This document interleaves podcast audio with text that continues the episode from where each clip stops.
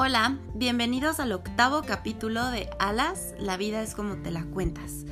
Eh, les agradecemos mucho el interés en el capítulo anterior y bueno, como es un tema un poquito amplio, eh, como que nos gustó darle un poco más de seguimiento en este siguiente eh, capítulo. Entonces, bueno, pues sin más por el momento los dejo con la terapeuta para que nos cuente más al respecto. Eh, muchas gracias, qué gusto volver a estar con ustedes. Eh, recibí algunos comentarios acerca de que una vez que ya se identifican las emociones, ¿qué sigue? Y pues sí, de manera natural es, bueno, ya lo encontré, ahora qué hago con esto, ¿no? Y, y lo que vamos a hacer con lo que sigue es aplicar algunas técnicas de lo que yo llamo autoterapia. No estuve pensando qué, qué estrategias les podríamos compartir para que ustedes puedan como, como hacer esta, esta terapia propia en el lugar donde están sin tener que salir de casa, solamente buscar un lugar como agradable, tranquilo, donde nadie los interrumpa durante una media hora o algo así más o menos. Recuerden que reprimir las emociones no es saludable. Entonces, por eso es que hay, es que, hay que desahogar, uh-huh. ¿no? Porque muchas veces escondemos estas emociones, las reprimimos y lo único que pasa es que empieza como si fuera un olla express a llenarse, a llenarse, a llenarse hasta que un día explota de la peor manera en forma de pleito, de violencia, de agresión o de llanto, de depresión, ¿no? Dependiendo de, de la emoción que esté predominando. Por eso hay que irle dando salida a las sí. emociones para que no vaya a haber una catarsis de la peor forma, ¿no? Porque muchas veces eh, deja uno que, que vaya avanzando el problema hasta que de repente un buen día dice uno, ¿qué le pasó? Si esa persona era tan tranquila, no lo reconozco, ¿no? Muchas veces yo uh-huh. oigo esas expresiones porque, porque la persona ya no soportó y se lió a golpes, ¿no? Un hombre que se lía a golpes con, en un crucero con alguien o, o que se le sale de las manos porque estuvo reprimiéndose. Y no es que reprimir sea malo, reprimir es como, como contener una emoción que no es adecuada para el lugar, ¿no? Por ejemplo, estar en una iglesia y cantar o bailar en los pasillos, pues a lo mejor no es lo esperado, uh-huh. pero si cantas o bailas en una fiesta, pues está bien. Entonces hay que saber cuándo y cómo y hacia dónde encauzar lo que sentimos sin juzgarnos, sin criticarnos y tratando de favorecer eh, la canalización de estas emociones con una autorregulación para aprender a gestionarlas. Sí, bueno, pues yo como que de repente lo que me gustaría hacer como mención es que al final tenemos que estar conscientes que esto es una característica humana, pues, que no nos hace ni más fuertes ni más débiles el tener emociones, porque como que por mucho tiempo, incluso yo creo que todavía se ha manejado esta versión como de que quien no habla de sus emociones y quien las oculta y quien, quien a quien no se le nota nada es como más fuerte, ¿no? Es como más este, hábil. Y la realidad es que no, más bien esa persona lo que está haciendo justamente es reprimirse y, y si no logra canalizarlo de una manera adecuada, lo que nos decías, pues va a terminar por explotar y, y explotar en circunstancias eh, pues no cuidadas o no pensadas, pues nos puede traer una pues algo muy desagradable, ¿no? Que, que no necesariamente es porque seamos malas personas, es que simplemente llegamos a un punto en el que ya no vamos a poder controlarnos, entonces para no llegar a algún este tema así, tan, tan intenso, tan fuerte, pues yo creo que sí es una herramienta muy útil el saber que cuando nos estamos empezando a sentir un poquito rebasados, cuando empecemos a ver las primeras señales, ese es el momento adecuado en el que podemos decir, a ver, soy un ser humano y necesito tiempo fuera de, de la vida, digamos, o de las circunstancias. Este, se vale pedir ese tiempo fuera y como tomarse este ratito, porque tampoco es como que necesitemos aislarnos una semana, pues. Claro, no, es un rato nada más. Es un rato en el que podamos hacer como eh, conexión y decir, bueno, ¿qué está pasando? Para limpiar, ¿no? Y como para dejar esta olla que a lo mejor ya está al borde del, del, este, del explotar, dejarla pues si no vacía, pues ya muy por debajo, para que sea otra vez agradable y, y poder salir a la calle ya sin mm, problema. Para que sea manejable, ¿no? Sí, no, nos hablabas de, de alguna técnica en concreto que, que sí. tú usas en terapia, y creo que si la podemos replicar cada quien en casa, sí. va a ser de mucha utilidad.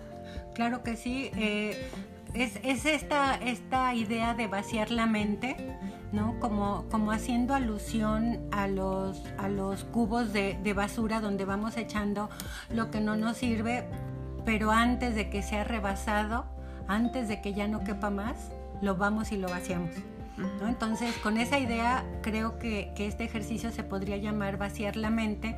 Okay. Vacíala para que quepan más cosas y para que le des lugar a lo agradable, para que quepa la alegría, para que quepa la convivencia, para que quepa el estar bien con los demás. Porque hay veces que no te das chance de estar tranquilo y en paz con tu familia o con la gente que amas, porque de verdad no hay, no hay cupo ya. Sí. Estás demasiado saturado, muy abrumado. Sí, como haciendo una este, analogía, a lo mejor medio burda, pero es que ahorita me, me recordé en la mañana de... Yo separo la basura orgánica de la inorgánica, ¿no? Uh-huh. Entonces... La basura orgánica, que entendemos que son cáscaras de frutas, residuos en general de, de comida que, que se van a echar a perder y que se pueden reintegrar a, a la tierra, digamos.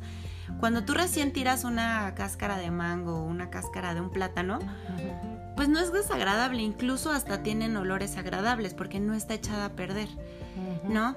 Si tú la mantienes ahí por cuatro o cinco días, este, probablemente por ahí del día tres o cuatro ya empiece a tener un olor desagradable, pero todavía pasa, ¿no? Uh-huh. Pero si la mantienes ahí quince días o un mes, o sea, va a haber lombrices, va a haber moscas, va a haber moho, y el olor va a ser, o sea, no lo vas a poder ocultar aunque lo tengas en bolsa y lo que quieras. Entonces siento yo que un poquito tiene que ver también con las emociones, ¿no? Claro, se me hace una gran analogía porque no puedes pretender que no, que no está algo que es evidente aunque no lo veas. Sí. ¿No? Y exactamente eso pasa con las emociones. No puedes pretender que no existió ese enojo, que no existió ese, ese mal momento, cuando tu estómago te dice lo contrario, cuando tu, tu, tu pulso te dice lo contrario, cuando tu insomnio te dice lo contrario. Entonces, qué importante es eso, no dejar que se acumule. Y, y bueno, la, la terapia que les quiero proponer eh, tiene que ver con la terapia narrativa que yo uso en el consultorio, que es escribir, ¿no? Eh, lo que les propongo es escribir acerca de las emociones, ¿no? Come, comenzar a verter en un papel todo lo que llevas adentro.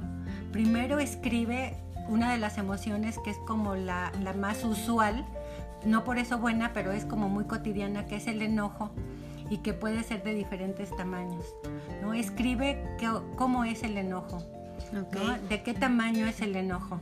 ¿No? Porque no es lo mismo un enojo que me pudieras decir es del tamaño de una naranja a un enojo que me puedas decir es del tamaño de una sandía, o el enojo es algo que está abarcando todo este cuarto o incluso toda la casa, ¿no? Que ya es, ya es una ira contenida que ya no puedes disimular, que ya se te nota en tu tono de voz, en tu volumen de voz.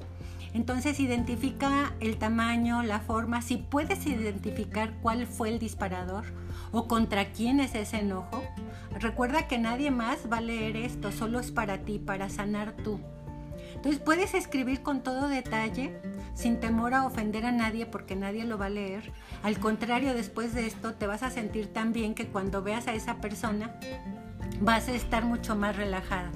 Puede ser también el enojo contra una situación, ¿no? A mí se me ocurre que ahorita puede haber mucho enojo contra la situación que nos llevó al confinamiento, sí. pero bueno, no, no quiero inducir, cada quien puede identificar hacia quién tiene ese enojo. Entonces recuerda, es, si quieres dibújalo, eso ayudaría mucho, lo describes con palabras y aparte lo dibujas, y con eso estás haciendo una doble labor terapéutica, sacándolo de ti, de tu mente, de tu pecho, de tu sensación y de tu cotidianidad.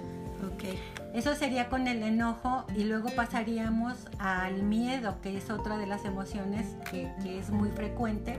Ese miedo que te lo que te preocupa o lo que te da miedo en tu presente o en tu futuro, dándole ahora sí rienda suelta a toda tu imaginación, a esa proyección que muchas veces tienes de es que va a pasar esto, y si llega tal cosa, y si dice, y si hace, ¿no? Mucha gente hace una historia completa de un miedo pequeño. Uh-huh. Yo muchas veces les digo, no hagas historias. En este momento a ustedes les digo, ahora sí háganla, para que se salga, ¿no?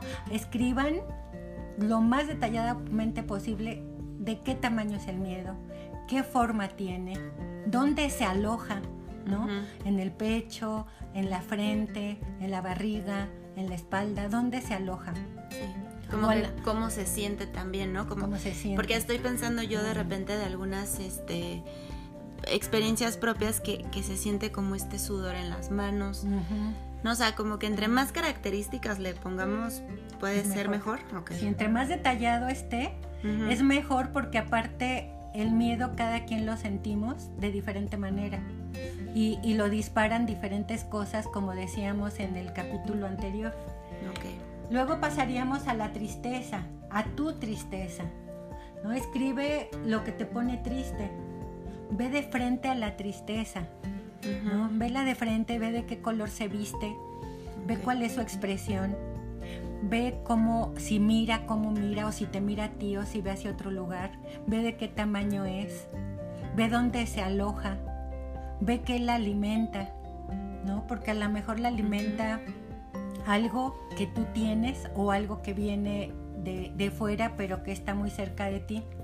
Entonces, bueno, eso es como, como una parte en la que es muy personal, ¿no? Por eso esta terapia es muy personalizada y está sí. hecha de ti para ti. Oye, y pensaba yo que, este, o sea, estaba pensando como que ¿en qué momento a mí me funcionaría hacer el ejercicio? Porque es importante pensar que te tienes que crear el ambiente, pues, ¿no? Uh-huh. Que necesitas estar solo, ¿no? Porque probablemente van a salir este, emociones, pues, a lo mejor uh-huh. mientras estás escribiendo el enojo, pues, no sé, te vas a poner otra vez enojado, claro. ¿no? Sí, o sea, sí. puede ser que se repliquen las emociones y, y, por ejemplo, yo en mi particular este, caso... Eh, pues a lo mejor no me gustaría que alguien más este, me viera, no, no porque es algo feo, pero pues al final es, es como, como tuyo, ¿no? Ajá, es como muy personal. Uh-huh. Entonces me estoy imaginando que sería buena idea a lo mejor eh, si, vi, si compartes la casa o, o el espacio con alguien, pues cómo va a platicarlo y decir, mira, voy a hacer este ejercicio, necesito que me des un tiempo a solas, uh-huh. ¿no? A lo mejor este, prepararse un té o, o como formar el ambiente como para propiciarlo, ¿no? Que, que sea uh-huh. óptimo, que las cosas fluyan. O sea, lo que me refiero es no hacerlo como escondidas o en un ratito cuando nadie me está viendo o como... Porque entonces tal vez otra vez te estás reprimiendo claro. de hacer este trabajo de, de sacarlo todo. Claro, y, y lo estás manejando tal vez como con culpa, uh-huh. ¿no? Y en cambio si lo haces así como tú lo estás proponiendo, es como darle un buen lugar a la expresión de emociones. Sí. Y a lo mejor si tu pareja o tus hijos o con quien tú vivas ve eso, a lo mejor le estás dando una inspiración como para que esa persona diga, ah, entonces se le puede dar un espacio a las emociones. Claro. Y son tan importantes como darle un espacio a la comida, como decir, oye, ahorita vengo, me voy a ir a bañar, sí. o oye, ahorita vengo, voy a, este, no sé, a correr o a hacer un ejercicio. Ese sí. espacio creo que es importante. Y sería también una manera como de compartirlo con la familia sin que estén presentes, pero sabiendo, saben que lo que siento es importante y, y me voy a tomar este espacio sí. para hacerlo. Necesito un tiempo fuera, ¿no? Como decirlo sí. así. Y también creo que si por alguna razón, porque a lo mejor lo estamos diciendo como muy fácil y alguien uh-huh. dice, ¿sabes qué? Para mí tal vez después va a ser sencillo, pero ahorita de inicio no. Se me ocurre que a veces, eh, pues nosotros ya sabemos como la rutina que tiene cada familia, bueno, nuestra propia uh-huh. familia. Entonces también podría ser decir, bueno, me espero a que todo el mundo se duerma, ¿no? Y, y, me, y me quedo yo en el comedor o en la sala para poder tener ese momento privado. O me despierto temprano y mientras todos duermen yo tengo este momento. No sé, o sea, el chiste, siento yo, es como sí darle la validez para nosotros mismos de ese espacio. Claro. Claro, y que cada quien lo adapte a sus sí. propias circunstancias Bueno, finalmente eh, también sería bueno que escriban de todo lo demás que traen en la cabeza, ¿no? Porque yo ahorita mencioné las tres emociones que más, más veo en terapia. Uh-huh. Pero bueno, esos pensamientos que no te dejan en paz, esos pensamientos repetitivos, pensamientos de culpa o de arrepentimiento o alguna angustia, también denles otro escrito, ¿no? Y ahorita con lo que tú estabas diciendo pensaba, ¿qué tal que a lo mejor dices, bueno, hoy solo voy a hablar del enojo, solo voy a escribir del enojo? Okay. Y a lo mejor mañana o pasado solo de la tristeza. Uh-huh. Y a lo mejor, o, o yo no necesito hablar del enojo, necesito la tristeza. Sí. ¿No? Entonces, esto es como una idea general para que cada uno vayamos adaptando, claro. Uh-huh. ¿No? Como tú decías, en espacio, en tiempo, pero también el tema, porque yo estoy dando como, como una pauta general. Sí, de lo, tal vez de lo que más ves en, en terapia, pero habrá este, circunstancias muy particulares que cada quien tenga que adaptar. Yo ahorita, por ejemplo, de repente pensaba que a lo mejor el, lo que detona que, que empecemos a hacer este ejercicio es algo que nos sucedió, no sé, por ejemplo, este, la semana pasada o en estos días, pues. Pero qué tal que, que si lo hacemos un poquito como rutina, ¿no? Como de decir, bueno, una vez a la semana me voy a sentar a escribir de mis sentimientos. Pues a lo mejor de repente encontramos sensaciones de enojo, de tristeza, de algunos años atrás, ¿no? O incluso de nuestra infancia, o, o de momentos que a lo mejor son muy lejanos a lo que estamos viviendo ahorita, pero que si nos aparecen en la mente, vale la pena este, ponerlos en papel, ¿no? Darle su propio claro. espacio y su propio capítulo. Fíjate, eso que estás diciendo ya es todavía una modificación extra, ¿no? Mm. Porque ahorita estamos uh-huh. hablando de lo muy presente y en tiempo, en la línea del tiempo sí. de nuestra vida. Tenemos que empezar del dos mil veinte, ¿no? Para de atrás. Junio de dos mil veinte sí. para atrás, a lo mejor de ahí saltamos a enero del dos mil veinte y luego a mayo del dos mil dieciocho uh-huh. y luego, ¿no? Puede ser, y eso está bien, es, es un poco como saltar en los momentos en que en el, inc- el inconsciente te va a ir diciendo hacia dónde, si tú le das ah, esa okay. oportunidad. Sí. Te va a ir diciendo, ¿no? Hay autores que incluso dicen, escribe con tu mano izquierda. Okay. En lugar de con la derecha, va a ser casi ilegible, pero no importa, uh-huh. porque eso te lleva a la parte más primitiva del cerebro, que a su vez te lleva a la parte más ancestral de tu vida, que son los primeros años de vida cuando no sabías escribir. Okay. ¿No? Uh-huh. Es muy interesante, claro. pero bueno, esto ya es como más sofisticado y yo creo que sí. eso lo voy a dejar para otro episodio, sí, sí. Porque, porque ahorita me, me acordé de esa técnica que ayuda a sanar la niñez. Okay. ¿No? Y, pues a lo mejor eso yo creo que también estaría un capítulo este muy, muy especial, especial uh-huh. eh, técnicas para sanar la niñez. Sin importar la edad que tengamos, o sea, claro, claro. sin importar si yo que estoy en mis treinta o alguien que esté en sus ochenta, es importante sanar la niñez a la edad que sea, ¿no? Definitivamente, porque hay heridas llamadas de la infancia, ¿no? Que son, okay. que son heridas donde te sentiste abandonado, aunque no te hayan abandonado tus padres, uh-huh. tú, tú lo percibiste como abandono y eso es una herida, aunque no te hayan herido, ¿no? Claro, y además es como decir, no porque una piedrita la hayas traído en el zapato este, treinta, ochenta o cinco minutos, siempre quitársela va a ser un alivio, no importa la claro, edad. Claro, pues. Literal, ¿no? Andas caminando con esa piedrita sí. que te está lastimando, que, que te duele, que te acostumbraste al dolor, y el día que quitas la piedrita dices, wow, qué a gusto, qué a gusto, ¿no? Sí. Eso es este, como... como sanar esa niñez que a lo mejor de, decimos, no, pero si mi niñez fue muy linda, uh-huh. sí, pero entonces ¿por qué me da miedo que me deje mi pareja? Okay. Este, pero es que mi niñez fue muy linda, sí, pero ¿por qué tengo tanto miedo de ser pobre o, claro. de, o de enfermar? Sí, ¿eh? Fíjate que ahorita yo pensaba que hay temas que son muy complejos, ¿no? O sea, a lo mejor si alguien ahorita hace el ejercicio que tú este, mencionas, y el enojo literalmente tiene uno o dos este, semanas, pues a lo mejor va a ser muy fácil trabajarlo y darle la vuelta y todo porque está muy reciente, ¿no? Sí.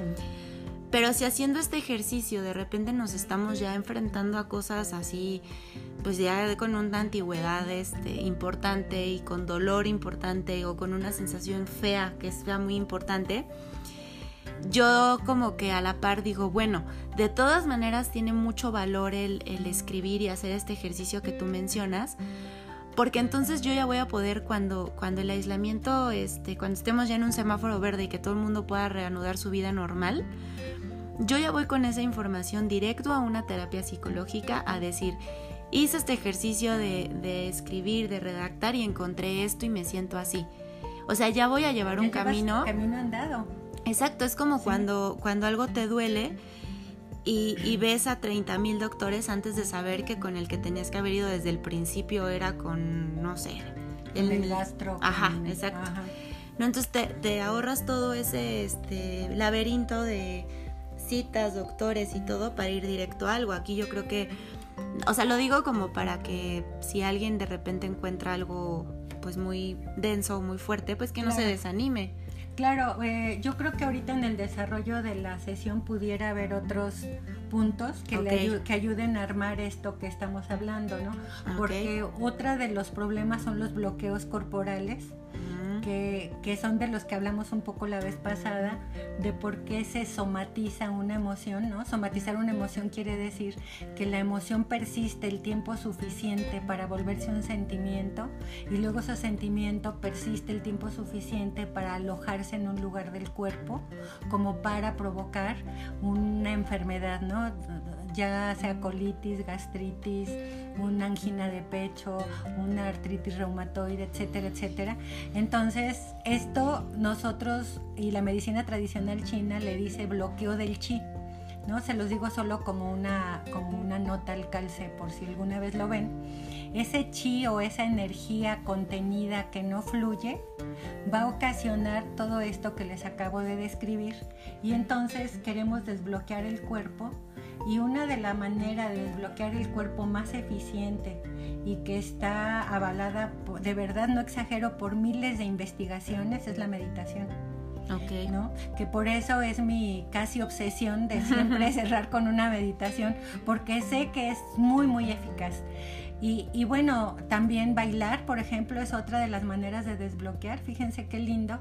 Bailar, poner la música que te gusta. Si no tienes con quién hacerlo, igual cierra la puerta, métete a tu cuarto y baila, que no importa cómo lo hagas, ¿no? Uh-huh. Como si nadie te está viendo, este, lo puedes hacer de una manera... Eh, muy libre. Muy libre y no, no te importa hacerlo bien, sino sacar todo lo que traes adentro. Por eso disfrutamos tanto bailar, ¿no? Hay gente que sí. dice ahorita lo que más extraño del encierro es no ir a bailar. Ajá. Pues háganlo en la casa, bailen la, la música que les gusta, solas, acompañadas, este, y, y luego ya después de que bailaron traten de recuperar la respiración tranquila y concentrada. Esas dos como polaridades. Como de... primero mucho movimiento y mucha aceleración, uh-huh. porque bailando este a conciencia se eleva el ritmo cardíaco, o sea, sí, sí, sí este, o sea, no nada más es un una liberación del cuerpo o el desbloqueo, es también un ejercicio físico, ¿no? O sea, claro, y generalmente la gente baila sonriendo. ¿No? Es raro que la gente baile como seria o enojada. Sí, sí, sí. ¿No? Ya, ya que están entregadas a la música, la gente sonríe. Sí. Y esa sonrisa es una cosa mágica para las células. Okay. A las células les gusta mucho que, sonr- que sonrías. Es que es como si por un momento nada estuviera importando, ¿no? Exacto. Es como si le pudieras poner pausa a, a tu, pues a todo lo que escribimos. Sí. ¿No? Le pongo sí. pausa a mi enojo, a mi tristeza, a mi preocupación. Y ahorita lo único que importa es este esto que estoy escuchando y que estoy transmitiendo a mi, a mi cuerpo. Claro.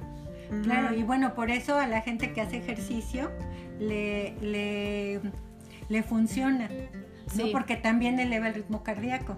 Claro, sí. Pero bueno, cada sí. quien que elija con qué y cómo, y uh-huh. luego después de eso que se dé un chance de meditar. Okay. Porque, porque no, no tiene que ser inmediatamente ni el mismo día, uh-huh. pero sí la meditación debe de formar parte de nuestro acervo diario, ¿no?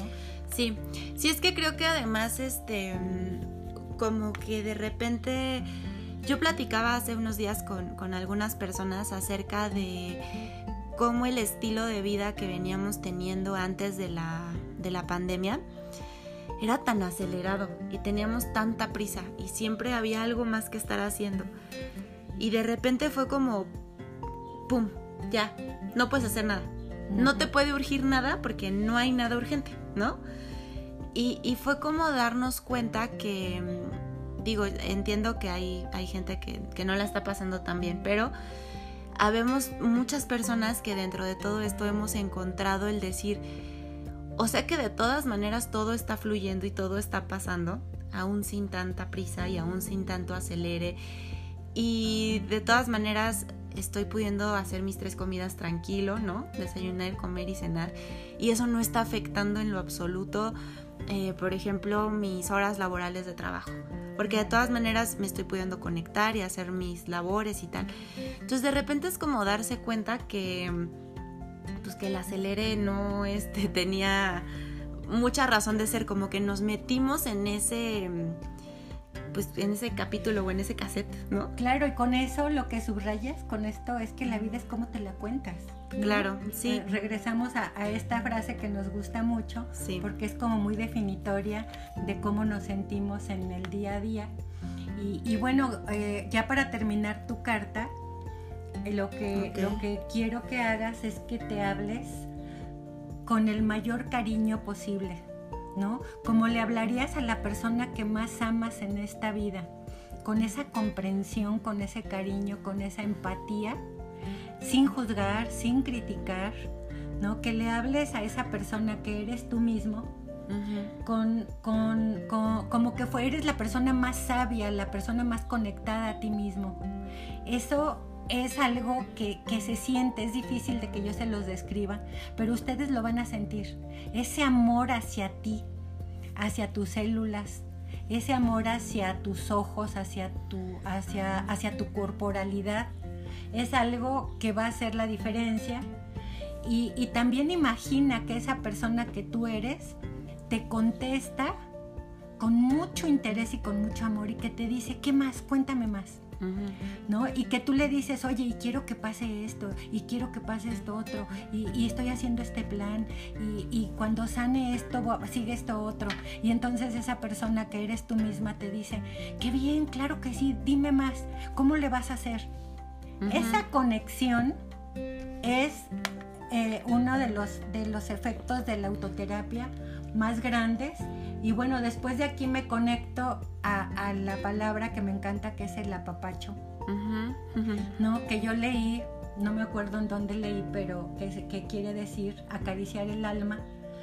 Y yo pensaba, ¿cuántas veces no necesitamos acarici- que nos acaricien el alma, pero depositamos esta necesidad en otra persona? Sí.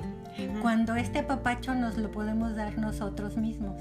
Claro. ¿No? Hace rato decías de hacer un ambiente lindo, hacernos un tecito, eso es apapacharnos, ¿no? Claro. Poner una luz suave, una música sí, bonita. Sí, pensando en, en que si alguien que tú quieres muchísimo y que te importa mucho llegara eh, a contarte algo que le lastima o le molesta, pues no le cierras la puerta en la cara, le abres y le dices, ven, te invito un té, tranquilízate, todo va a estar bien, te escucho.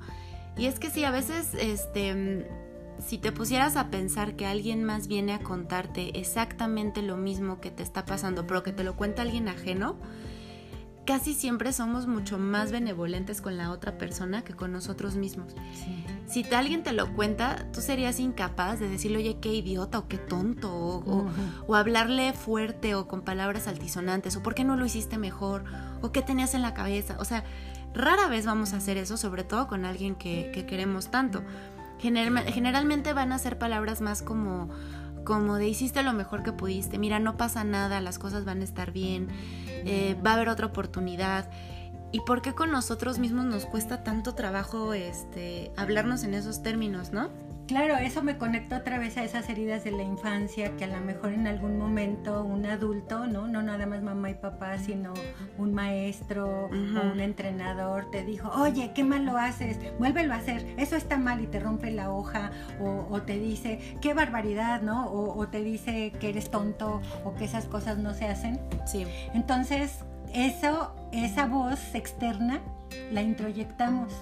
Y cuando hacemos algo remotamente parecido, mm. vuelve a salir ese yo directivo, ese yo autoritario a decirte, sí, lo estás haciendo mal en los peores términos, ¿no? ¿no? Por eso es que está ligado a reparar heridas de infancia, y que creo que va a ser un podcast este, obligado, sí, en, en un futuro no muy lejano. Y bueno, ya, ya estamos como, como finalizando nuestro tema, y, y lo que quiero como, como subrayar, que quede muy muy claro, es que expresar emociones eh, es bueno, y que llorar, llorar mucho no es malo. Pero si vamos a llorar, si vamos a estar enojados, pero si además sabemos cómo hacerlo, imagínense qué privilegio, ¿no? Cuando digas, quiero llorar, tengo muchas ganas de llorar, pero como ya aprendiste cómo hacerlo y cómo identificar, ya ese llanto va a ser productivo, ya ese llanto te va a dejar con una sensación de me limpio las rodillas, ¿no? Porque me caí, me paro y sigo caminando. Y bueno, eh, también quiero dejarles muy claro que, que la autoterapia es buena en ciertos momentos y ayuda, pero que por favor nunca se olviden de buscar una terapia profesional para, justo para lo que decías hace rato, ¿no? Que sí, ya investigué, ya jalé el hilo, ya tengo la hebra en la mano, pero ahora está tan enredada la madeja que no sé cómo hacerle. Bueno, se vale buscar ayuda de gente que, que se ha preparado, que se entrega y que ama lo que hace, ¿no? Con, con, casi les podría decir que con cualquier terapeuta que les recomienden, acudan. Se merecen esta ayuda y este acompañamiento, y, y se merecen respirar tranquilos y decir, ah, como, como yo he escuchado de algunos pacientes, ¿no? ¿Cómo no supe que pude haber hecho esto antes? ¿No? Una de las claro. señoras que más me conmovió fue una señora de setenta y cinco años, uh-huh, que me decía, yo no sabía que existía esto. Si lo hubiera sabido, lo hubiera hecho cuando estaba joven. Pero bueno, como, como ella misma lo reconoció, nunca es tarde para revalorar la vida y para, para vivir lo mejor que lo podamos hacer. Claro. Y bueno, este, no sí, sé. Pues yo nada más, este, a lo mejor como hablando desde mi experiencia personal y, y de lo que de repente veo en, en las personas, como que creo que todo el mundo, quien sea, hayas cometido los errores que hayas cometido, eh, sea lo que sea que hayas vivido, este, todos nos merecemos ser felices, estar tranquilos, dormir en paz. Eh, se vale darse cuenta que hemos cometido errores y que ya no los queremos cometer, y que a partir de ahora sí podemos tener pues otra vida y otras circunstancias, ¿no? A veces nos dicen, es que tú siempre has sido así. Bueno, pues se vale decir, pues ya no voy a ser así. Claro, y recordar que esto, lo que sea que esté pasando en tu vida, va a pasar. Y, y bueno, eh, queríamos introducir un cuento que nos confirma un poco todo lo que estamos diciendo. Escúchenlo, y, y al final tendremos como, como un poquito un comentario alrededor de él. ¿Sí me haces favor? Sí, claro. Bueno, pues el, el título del cuento se llama El hombre ecuánime, y, y va así, miren. Eh, era un hombre querido por todos. Vivía en un pueblo en el interior de la India. Había enviudado y tenía un hijo. Poseía un caballo, y un día, al despertarse por la mañana y acudir al establo para dar de comer al animal, comprobó que se había escapado. La noticia corrió por el pueblo y vinieron a verlo los vecinos para decirle, qué mala suerte has tenido para un caballo que poseías y se ha marchado. Sí, sí, así es, dijo el hombre. Se ha marchado. Transcurrieron unos días, y una soleada mañana, cuando el hombre salía de su casa, se, encon- se encontró con que en la puerta no solo estaba su caballo, sino que había traído otro con él. Vinieron a-, a verlo nuevamente los vecinos, y esta vez le dijeron, qué buena suerte la tuya, no solo has recuperado a tu caballo, sino que ahora tienes dos. Sí, sí, así dijo el hombre. Al disponer de dos caballos, ahora podía salir a montar con su hijo. A menudo padre e hijo galopaban jun- uno junto al otro. Pero he aquí que un día el hijo se cayó del caballo y se fracturó una pierna. Cuando los vecinos vinieron a ver al hombre, comentaron, qué mala suerte, verdadera mala suerte. Si no hubiera venido ese segundo caballo, tu hijo estaría bien. Sí, así es, dijo el hombre tranquilamente. Pasaron un par de semanas, estalló la guerra, todos los jóvenes del pueblo fueron movilizados, menos el muchacho que tenía la pierna fracturada. Los vecinos vinieron a ver nuevamente al hombre y, ex- y exclamaron, ¡qué buena suerte la tuya! Tu hijo se ha librado de la guerra. Sí, sí, así, repuso el hombre sener- sener- serenamente perdón, y ecuánime. El maestro dice, para Para el que sabe ver el curso de la existencia fenoménica, fenoménica, fenoménica, discúlpenme, no hay mayor bien que la firmeza de la mente y de ánimo. Recuerda, todo lo que nos ocurre forma parte del proceso de la vida. Un suceso precede a otro y es seguido por uno más. En la línea del tiempo, así es todo y es transitorio. Por lo que cuando nos sentimos abrumados, enojados, con miedo, recuerda, esto también pasará. Qué lindo cuento, a mí me, me siempre que lo releo me gusta cada vez más, porque es un recordatorio de que nada es para siempre, es un recordatorio de que este sí. momento que estamos viviendo es parte de un proceso enorme, que, de una cadena de sucesos, y que algo que puede parecer muy malo, al rato dices qué bueno que pasó, porque si no hubiera sido por eso no estaría yo en este momento tan feliz o tan claro. contento. Entonces creo que, que por sí mismo se explica, ¿no? Al final. Sí, cien por ciento. Y yo creo que, que también esto... este lo vamos entendiendo más conforme vamos creciendo, ¿no? Uh-huh. Cuando somos niños o adolescentes eh, y hay alguna cuestión en nuestra vida, bueno, es el fin del mundo y, y uh-huh. nada se compara con eso. Pero luego nos vamos dando cuenta justamente de eso, que, que por cada cosa triste o fea, pues de repente vienen otras muchas tantas buenas y vamos entendiendo que ese es el curso natural de la vida, que pues no es eh, recta, digamos, que es imposible, por más afortunados, buenas personas, eh, no depende tanto de, de nada de eso, sino que la vida natural es así. A veces estamos abajo y a veces estamos arriba, y yo creo que estando en ambos lugares vale la pena recordar que no es para siempre, también en nuestros momentos de felicidad máxima y de, y de regocijo, también vale la pena decir, lo voy a disfrutar, lo voy a atesorar, voy a tomar una foto, lo voy a disfrutar muchísimo porque sé que también esto va a pasar. Va a pasar. Qué importante es eso, rescato dos ideas de lo que acabas de decir, ¿no? La vida no es una línea recta, ¿no? Como, como en tu cabeza te lo quieres poner como línea recta. Yo a los pacientes les digo, más bien se parece a un monitor cardíaco, no sé si lo han visto, sí. ¿no? Que, que sube y baja, sí, sí, sí. Y, y cuando es una línea recta es porque el paciente ya falleció. Claro. ¿No? Entonces, uh-huh. si, si estás vivo, es esperado que tengas picos hacia arriba y picos hacia abajo.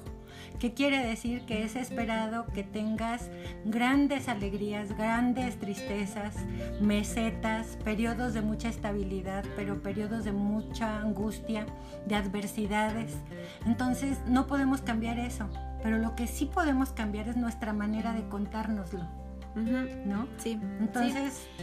otra vez este, regresamos a... A, a como que la frase que escogimos como eje de, de este proyecto, que es cierto que la vida es como te la cuentas, ¿no? O sea, de, de uno depende qué tan difícil y qué tan este, estresante va a ser el evento, claro. o si decides contártelo de otra manera y decir, bueno, pues no, no está siendo agradable, pero estoy aprendiendo, pero estoy entendiendo algo, y tarde o temprano va a pasar, ¿no? También eso creo que este, okay. vale la pena. Bueno, pues ya nos este, alargamos un poquito, no tanto como la de la semana pasada, pero este, después de todo lo que hemos hablado y de lo importante que, que sabemos que es aquietar la mente o, o bajarle el ritmo a los pensamientos, este, pues creo que nuevamente podemos iniciar con la meditación. Claro, es uno de los momentos que más disfruto y que yo espero que también ustedes disfruten. La vez pasada me di cuenta que tuve muchas interferencias, espero que esta vez salga más, más limpio el sonido y, y, y, y que se acuerden que las personas que meditan tienen mejoría en su sistema inmunológico, en su sistema cardiovascular, que tienen un mejor nivel emocional, y que disfrutan más la vida, ¿no? Está, está muy estudiado ya, a mí eso me gusta mucho porque ya no nada más es una percepción, sino que, que ya, ya hay demostración al respecto. Entonces, eh, recuerda que si estás en una actividad que te impide hacer la meditación en este momento porque no puedas parar o cerrar tus ojos, pues es el momento en que nos despedimos de las personas que no lo pueden hacer. Les agradecemos que nos hayan escuchado hasta aquí. y las personas que sí se pueden quedar con nosotros, que sí pueden conectar con la meditación, eh, pónganse en un lugar eh, muy cómodo, donde se sientan a gusto y sean bienvenidos a nuestra octava meditación. Como probablemente se han dado cuenta en estos días, cuanto más observamos la mente, más vemos, ¿no? Es algo, es algo muy lindo, porque entre más aprendes a observar tus pensamientos sin juzgar ni criticar, el cerebro y la mente empiezan a actuar de maneras más claras y más proactivas, y te empiezas a descubrir a ti mismo como tomando buenas decisiones, como teniendo menos incertidumbres, porque de alguna manera ves, empiezas a ver soluciones claras donde no las veías. Como, como también te habrás dado cuenta, no necesitas ser una persona profesional en la meditación, solo necesitas ser consistente y tratar de hacerla diariamente, ¿no? Entonces, por favor, siéntate, respira profundo, pon tus dos pies bien puestos sobre el piso, los muslos van paralelos a los hombros, y con tu respiración pausada y tranquila, en el momento que te sientas listo, cierra tus ojos. Nota esta sensación de contacto, de peso con la silla, o si estás en el suelo, de peso en el cojín.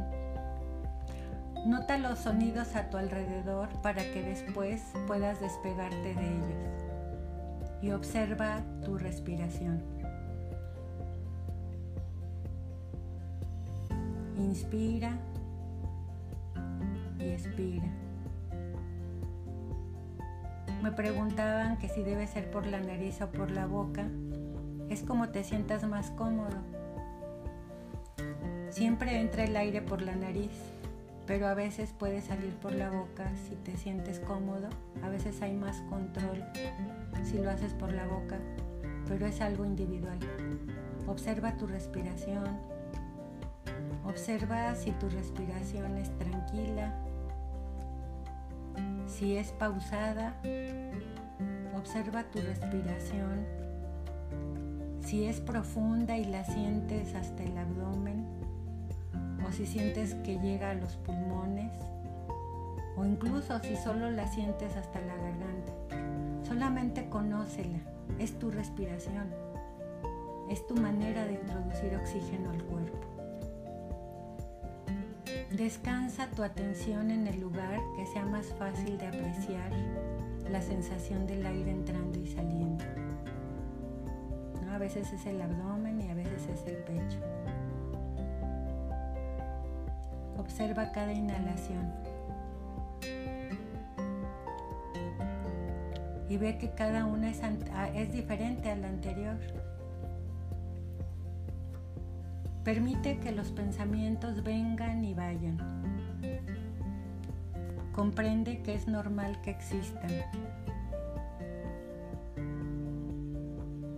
Identifícalos con amabilidad, con suavidad.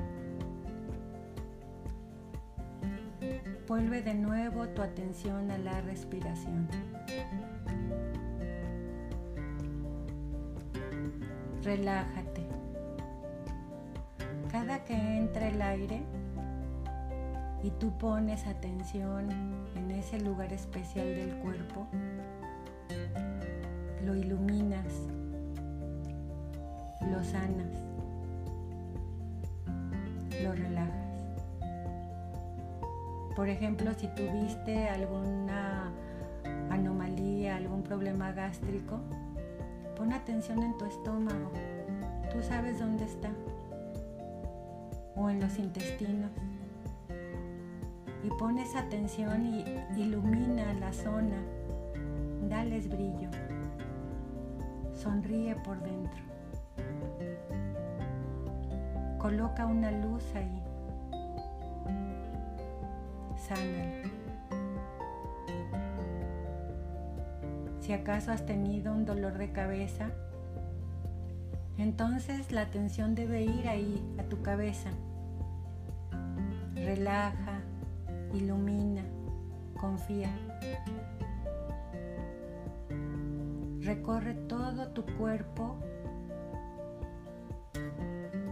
con el poder de tu mente. Ilumina donde sabes que lo necesitas. Cada parte de tu cuerpo que requiera tu apapacho. Abraza tu alma. Abraza tu cuerpo.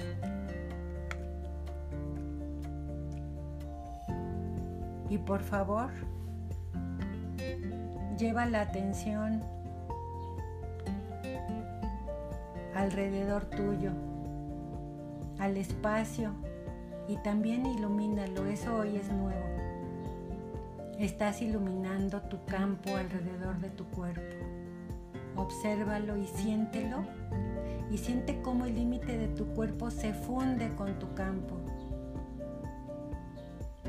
Ahora has avanzado un poco más. Estás pudiendo sanar tu campo y tu cuerpo. Y tu campo protege a tu cuerpo. Y tu cuerpo es parte del campo. Trata de no calificar. Entrena tu mente para dar un paso atrás y solo que sea observador. Aprende a aceptar y a convivir con la mente, con los pensamientos, con las emociones agradables y desagradables. No hay nada malo en ello. Aprende a saber que eres una persona sana, aunque haya alguna parte que no esté bien en tu cuerpo. Tú sigues siendo una persona sana, sigues teniendo un alma buena. Será más fácil encontrar un estado de calma y paz interior, comprendiendo y aceptando, en lugar de intentar cambiar o luchar. Esto no significa que debamos aceptar todo en nuestra vida sin hacer un cambio. Solo significa que es sin lucha. Aquí me refiero a que aceptes la naturaleza de tu mente. El simple ejercicio de meditar, de mantener tu atención en la respiración, es tu gran aliado. Ya estás sanando.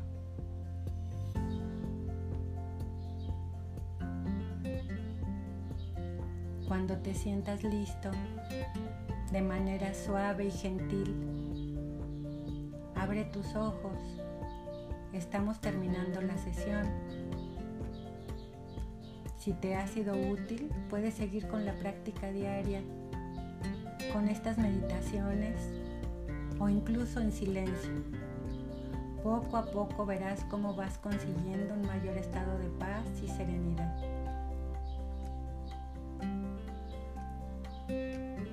Te deseo lo mejor y recuerda que la vida no es como la vives, la vida es como te la cuentas. Y bueno, muchas gracias por habernos acompañado en un capítulo más. Esperamos contar con ustedes para la próxima semana.